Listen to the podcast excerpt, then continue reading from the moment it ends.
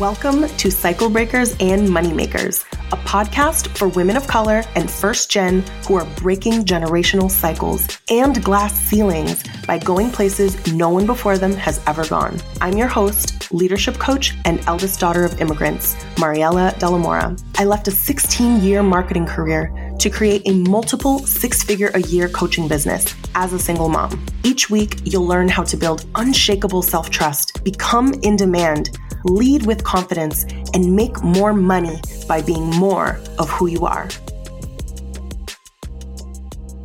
Hello, everyone. I'm very excited to bring you today's episode because it is so, so, so pivotal in growing a business as anyone really, but I'd say especially if you are a woman of color, a daughter of immigrants, a parent, anyone who has a relationship with money that has felt very unsure or uncertain, there are so, so, so many lessons here. And I'm going to be walking you through my own process, my own journey in this, not just myself as a CEO, but just in like what I've seen in peers, in friends, in clients, and how significant, you know, our relationship with money really plays in when it comes to growing our businesses. Growing a business means healing your sense of safety with money, your past with money, your present relationship with money, your belief in creating it. It requires shifting your sense of safety from other people control how much money I can have to I can control it because I know what creates it. And I will just share, I have gotten coached on my money safety more than anything this year. My wealth coach, Gina Knox, knows this very well. And I'll share a little bit about what that looked like this year. So in this episode, I am going to share my own money story pivotal moments in my business and in my life where money safety was challenged and how I worked through it. And I'll share a little bit about like, what my life and my circumstances were like at the time because you may see yourself in one of those circumstances. And I'm going to cover the steps that I follow to anchor myself back into safety and continue to give myself and my business what it needs instead of like reactively cutting let's dive in because there's so much to cover that I'm really excited to share with you. To start with, like my own money story growing up, I'm the eldest daughter of immigrants. My parents immigrated from Mexico. And in being the eldest, it meant that I was very close to my family's immigration story. I heard so much about how they grew up being in poverty, one of 11 children. My mom was one of seven children and like them just not having enough. So much of that, even once they had a house, was like, we don't have money. We don't have money. And that money was meant to be spent on essentials and not anything else. And that you needed to save money above all. And I just remember hearing them actively worry about money so much so that as a child, I saved my money. Like kids want to usually want to spend money on dumb stuff or whatever they want, right? Like that's what kids are supposed to do. But I used to get a dollar a week as allowance. so this is like, you know, the late 80s, 90s. So I got like a dollar a week until my baby sister was born. I have two younger sisters. And when I started helping to take care of her, they upped it to like $5 a week. So you can imagine it took me a long time, but like I saved my birthday money. I would do extra chores, all this, and I would save it all to the extent that like when I was like 14 or something, I needed a computer for school because like back then you had to like stay in the computer lab if you wanted to type papers and teachers started to like ask you to type papers, but most people didn't have a computer in their house in like the mid 90s. And so I remember telling my parents, I have $525 that I saved in my little piggy bank to help you buy this computer. And they took it. They were like, okay, we don't have money. We need it. And so I saved my money for like my whole childhood. I was like so responsible with saving my money in a way that a child really shouldn't be. I've really had to anchor back into that, that it's like, I'm really good with saving money because that's all I really knew how to do. That's what I felt safe doing. And so I really had to like unlearn that, that basically anything other than saving felt like a threat. That was my money story growing up. And then obviously went to the work, into the workforce, got my master's, two master's degrees, climbed the ladder, got the six figure job. But then I took a risk and I quit my job in 2013 to solo travel. This was like after a divorce. I would say that I called this like an awakening, a healing so I, I ended a marriage that I was in. I was in a 13 year relationship. I quit my job to solo travel and I was wanting to find myself. At, at the time, I, I didn't really know uh, much about it except that I, I just needed to quit this job. But what happened then was like I wound up meeting my daughter's dad and getting married again and moving to London. And a year later, my marriage ended unexpectedly and I found out I was pregnant like days later. My life turned upside down in 2016 in every way possible. But like, since we're talking money today, my money story, like, it's almost like my worst fear happened because I went from living in a West London flat with my husband with a 24 hour doorman to being pregnant, broke, mid divorce, and having to move back in with my parents and get on food stamps all in the year 2016. And I have other episodes where I, I talk more about that, but I had to just start over from there. In full transparency, like I had my parents to help me at a time that I don't know what I would have done otherwise, but I had them as an option. And I think so much of my past was like, I'd never want to do that. I would never want to move back in with my parents, but like I had to take it. So I rebuilt my savings. And so I'm sharing this with you because these are moments that I revisit in my mind where I go, Oh my God, I would never want to do that again. I would never want to find myself there again. I never want to be broke again. I never want to have money again. I never want to worry about paying my rent again. Because at the time, the money that I needed help with was to pay my rent in London because I had to take over the lease and I couldn't afford the lease by myself. But after the divorce and it was me on my own, it just one thing after another, it just took me out financially. So I, I share this with you because our money story is important. When we feel scarce, we will revisit past things and we'll say, I don't ever want to be in that situation again. It's valid and it totally makes sense, but that's also what puts us into survival mode of like, I never want to be this way again that was one of my moments in my money story that um, my brain in the present goes back to and says, I never want to be broke, pregnant, and on food stamps. I never want to be dependent on anybody again. And so I rebuilt my savings from there. In 2019, I started to build my personal brand and my thought leadership online before kind of knowing I was going to be a coach. I just knew I wanted to start a business. And so in February 2020, I landed my first coaching client. And because of the savings that I built, I felt safe to be able to say that, okay, if I can land three clients, I can land 30 clients. Right. And so I literally quit my job the next month, which is kind of wild. And I would not, would not suggest, but I also was still living at home at the time. So I felt safe to do that. Even though that year in 2020, I made six figures and I was able to move away from San Francisco uh, with my daughter and move to Portland where cost of living was lower. I was taking this big financial risk of like, not having a job anymore, fun, you know, having a business, relying on my business income to pay rent, to pay daycare.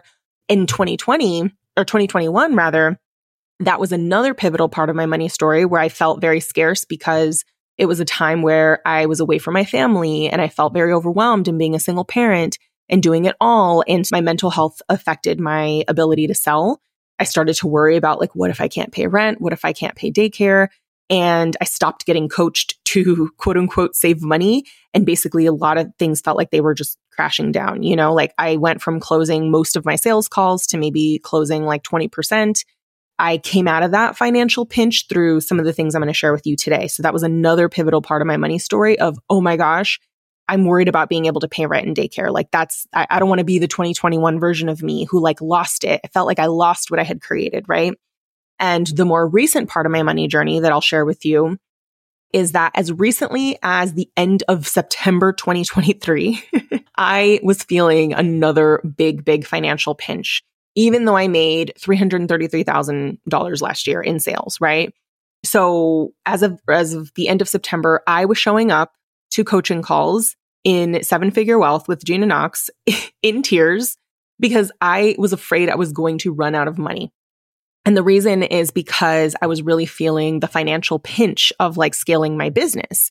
Scaling essentially requires that you are making less money in an offer that requires a lot of your time in exchange for you building like the team, the infrastructure, the marketing, all of that in order to sell a more scalable offer. So it's kind of this very vulnerable baton passing period where you are like saying no to a more for sure thing that requires a lot of your time in order to free yourself up for something that takes a lot of your time and a lot of money up front to free your time to serve more people and be able to make more income, right? But that is a very vulnerable time where you have to then lean into your reserves.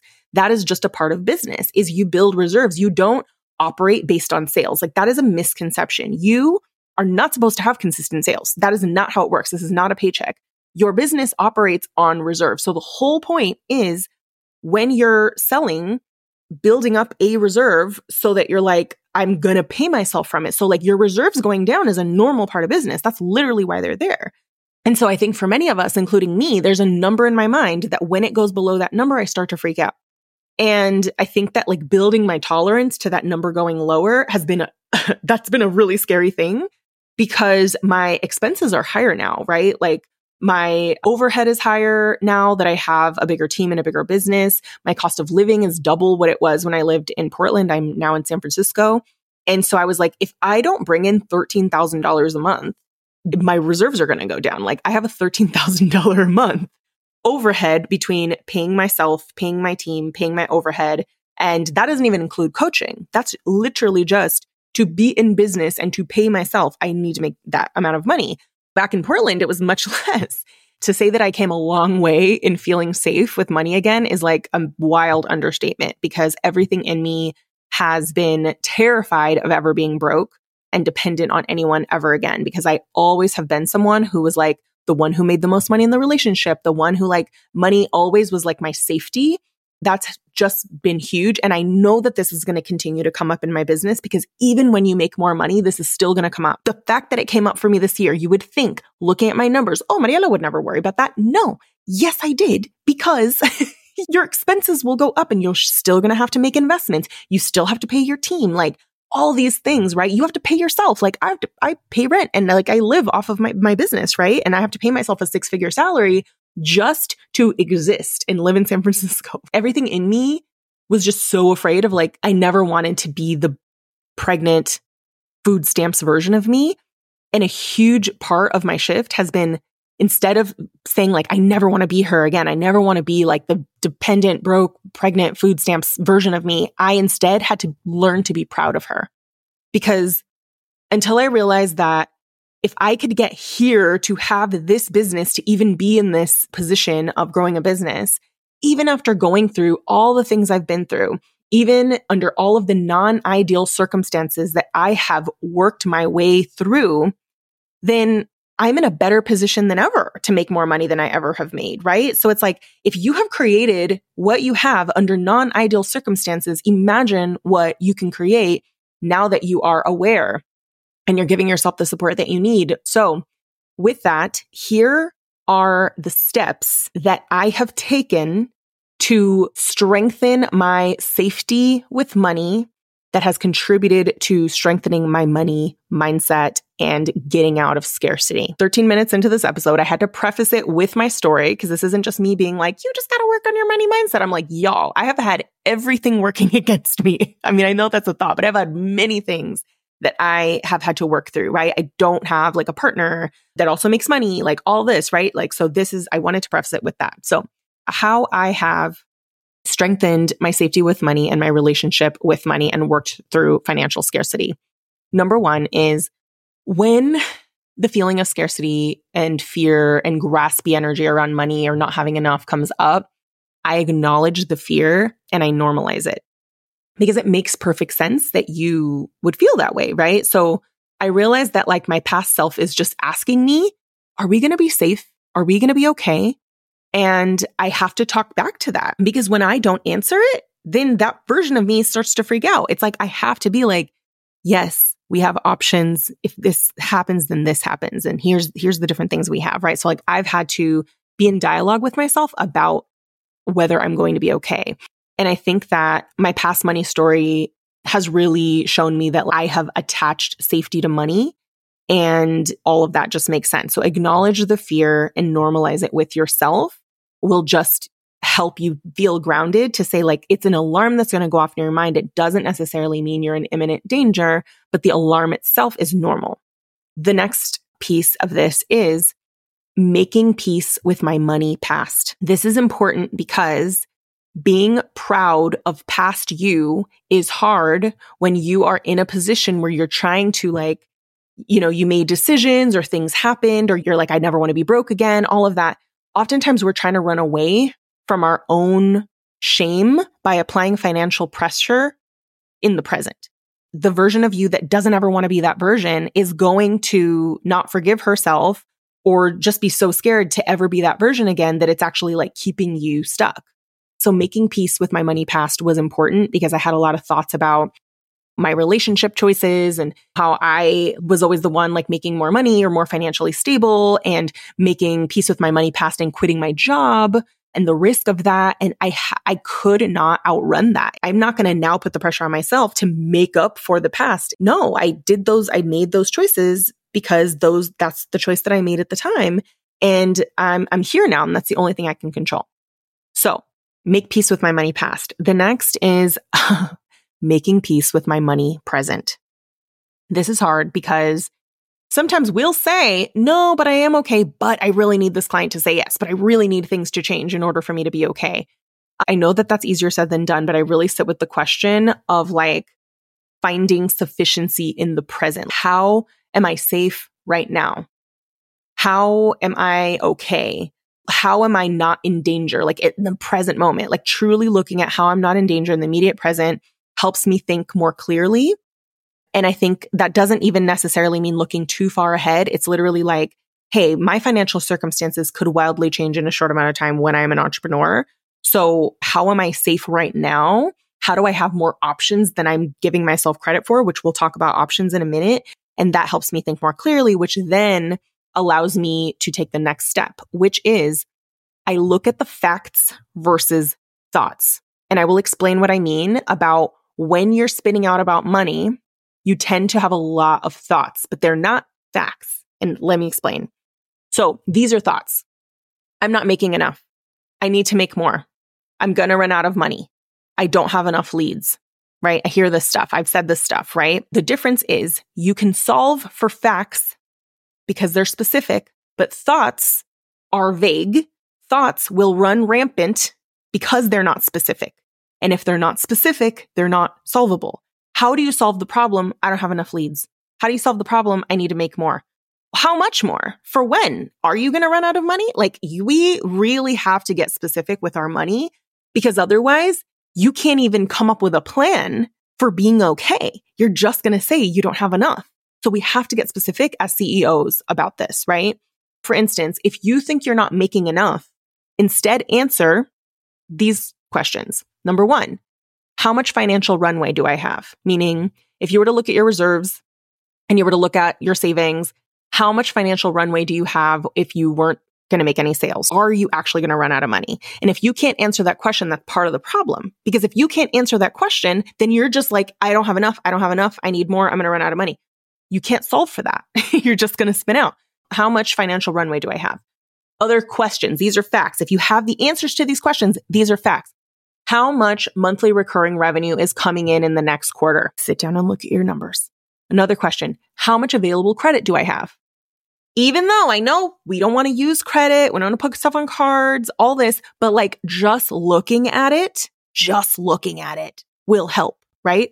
How much, if you had to, if it came down to like you couldn't really couldn't pay your bills, how much available credit do you have? Most people don't know the answer to that question. That's something that I had to ask myself this year.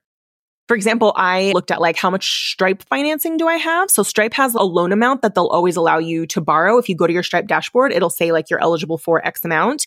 And basically you pay them back when you get payments. So they'll take X percent of, of the payments to pay back Stripe. So like I at a certain point was like, I don't even want to think about borrowing money. I don't even want to think about putting stuff on a card and not paying it off. I don't even want to think about it. So we're going to talk about that, but asking yourself, how much available credit do I have? Another question is, what will my bank balances actually be at the end of each month, assuming no new sales will come in. I had to look at that because I was like, when I was sitting in the fear in September of I'm going to run out of money, I had to be like, am I actually going to run out of money? And I was telling myself that because of an investment that I was going to make, but I had to look and I was like, okay, yes, it's going to get really close where I'm going to run out of money in my reserves in my bank account, not in my personal bank account, but I'm going to run out of money. But I was like, okay, so if I'm going to make this this $25,000 investment in November for a, a, coaching program that I'm part of and I make it in full, then this is what my bank balance is going to be. It helped me make the decision to open up a new business credit card with 0% interest and split that investment into two so that my bank balance wasn't so low. But you see how like I had to get specific to be like, what do you mean you're going to run out of money? By when? by how much do you need to make a decision in order for you to not run out of money? So I had to get specific with myself. That's the only way you can solve a problem, right? So that is, that is the thing that I did.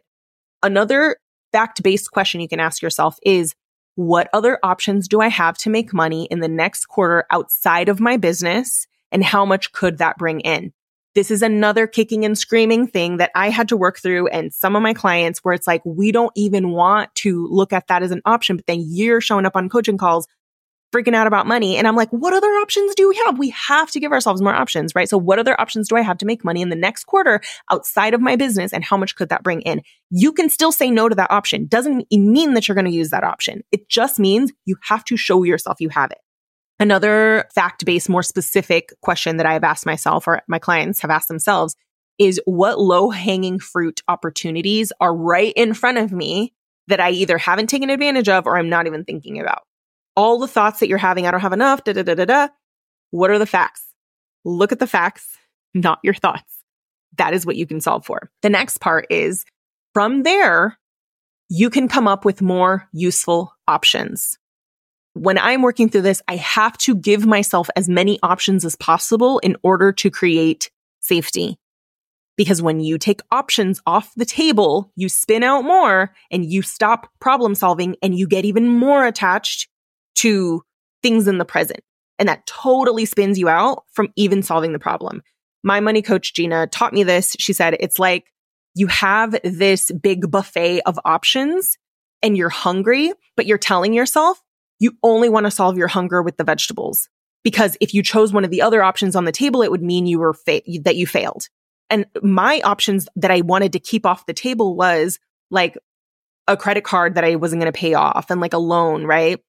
in 2021, the option that I wanted to not have on the table was what if I had to get a part-time job? But when I gave myself the option, just the mere presence and the acceptance of that option helped me feel safe for me to solve the problem because that's what you need. You need clarity and in a sense of immediate safety for you to take the actions that you need to take to actually solve your problem, which is creating revenue. Here are some options that my clients and I have specifically come up with once they have expanded their options of, of how can they make money and p- making peace with what are other ways I could make money. And when they have gotten specific about their money situation of like, how much money do I need?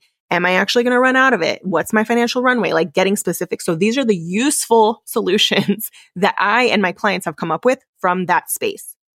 Offering a pay in full incentive to current clients who are on a payment plan in order to bump up revenue in the short term. Another solution, open a zero interest business credit card to fund an upcoming one time expense in order to provide a bit of breathing room. That is another option. I actually did this in November.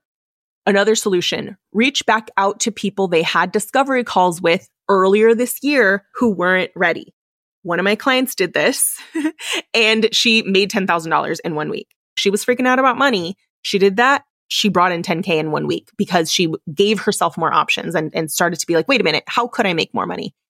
Another option that a client of mine did reach back out to friends who wanted to put you in touch with their organization about a speaking opportunity or in-house coaching and you haven't responded to them. Like you'll be surprised how often people have untapped opportunities they haven't even freaking followed up on because they're freaking out about money. So it's wild. Like you could be freaking out about money and also there's options and you're like, I can't even see them because I'm freaking out. All of this, like I said, helps us see that we have more options and just that on its own has created more of a sense of safety for me to actually solve the problem. So scarcity puts us in survival mode. It prohibits you from seeing the options that you have clearly. It prevents you from problem solving. And that is when even simple things, simple things feel impossible to solve. And I have sat with my clients when they've spun out. And because I have sat with myself continuously, I am able to not spin out with them. From there, I am able to take more revenue generating actions from a more neutral place. For example, this has helped me make the investments that I need to make, like investing in a $25,000 mastermind at the beginning of November, which was before my launch, not knowing how my launch was going to turn out. right? or investing almost 25K in my rebrand if I include photography, styling, clothes, location, all the things in my rebrand during Q3.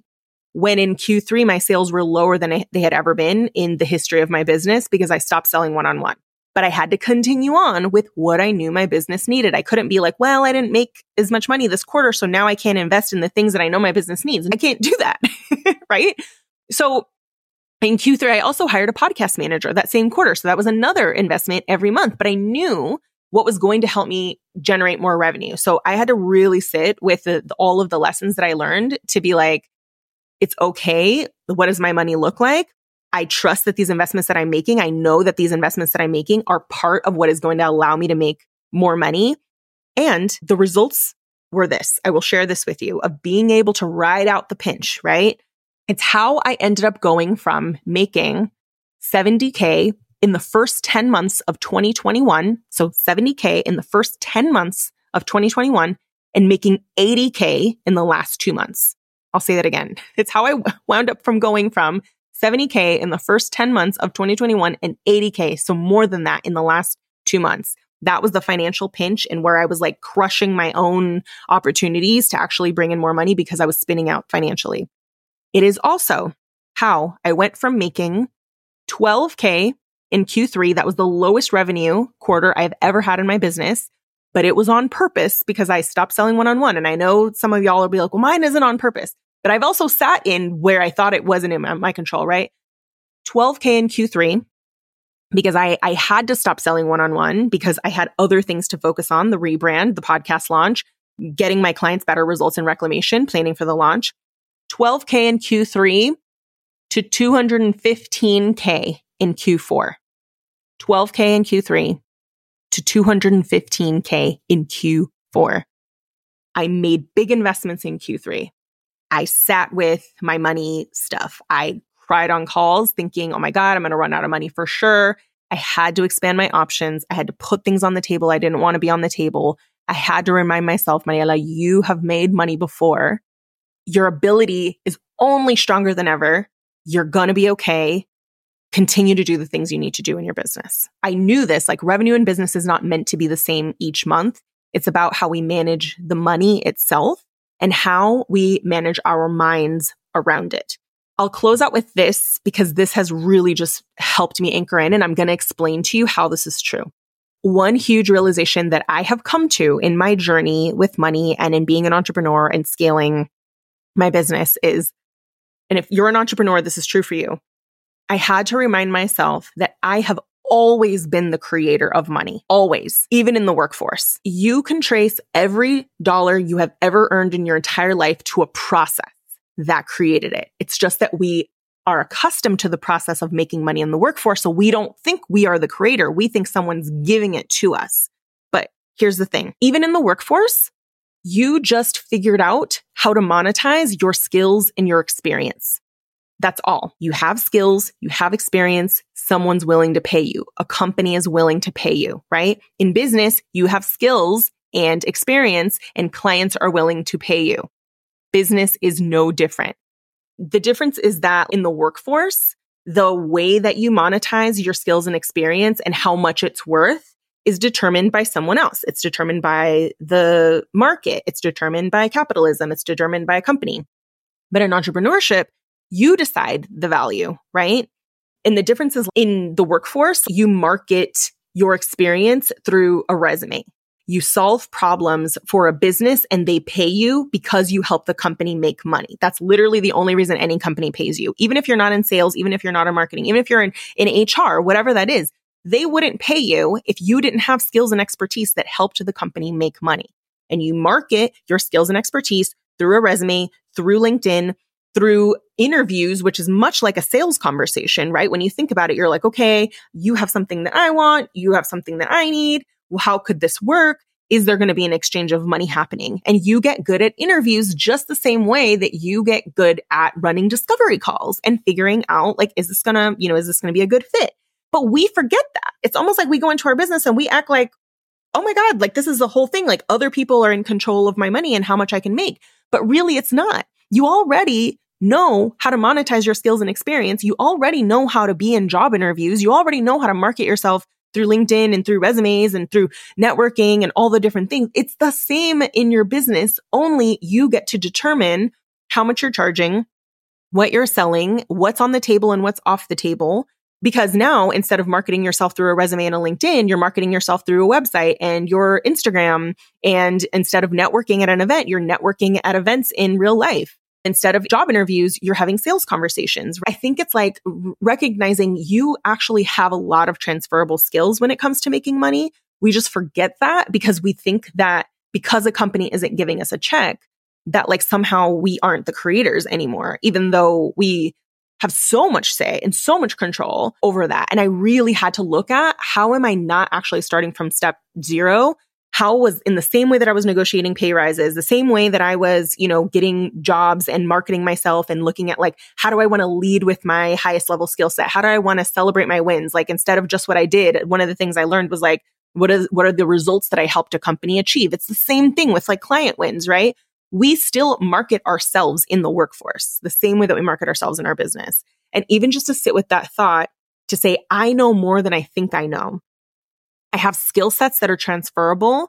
If I were putting on my like employee hat, what opportunities am I not taking right now to just market my skills and experience and, and help people see the problem that I can solve? Because that is where the exchange of money happens.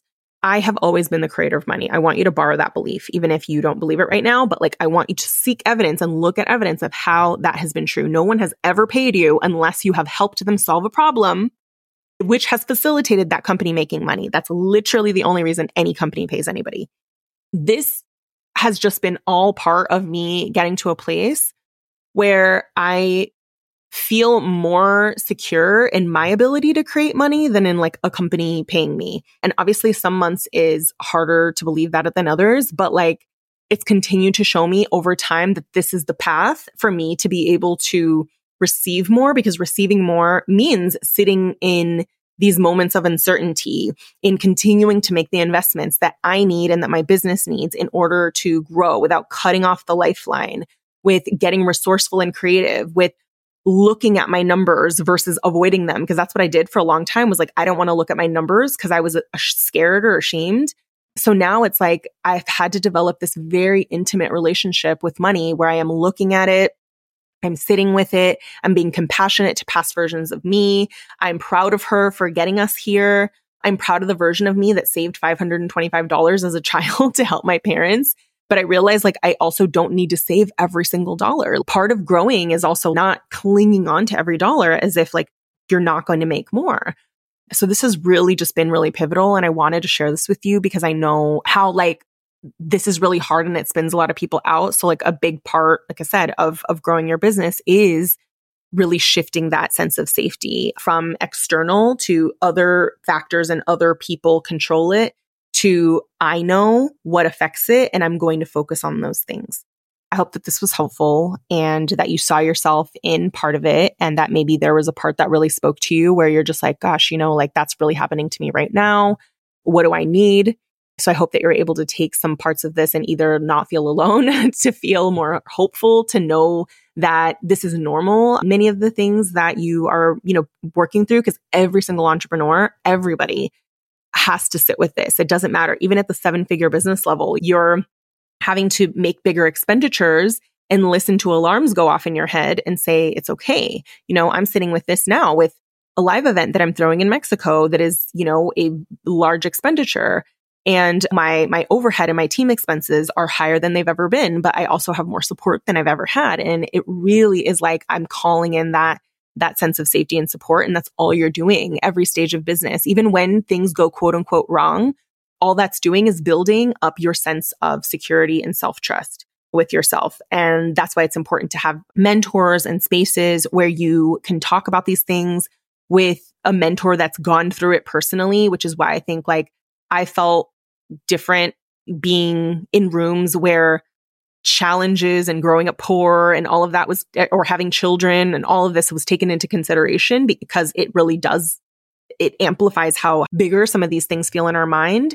And that's why I'm able to hold space for my clients as they, you know, through this because of the same thing. But I also recommend being in programs too. That there are also like amazing programs that are really specifically focused on money and money mindset and all of that, which I actually think are really valuable and essential in growing your business. So I think that that's also something I encourage you all to like look into in addition to being in a community or working with a coach who also has gone through that journey themselves and is able to help you navigate it. That's it, y'all. I'd love to hear what part of this episode really maybe you saw yourself in, screenshot, share. If you love today's episode, please, please, please, it would help me so much if you gave it a five star review so more people can find it. That's it. I hope this is helpful and I will see y'all in the next episode.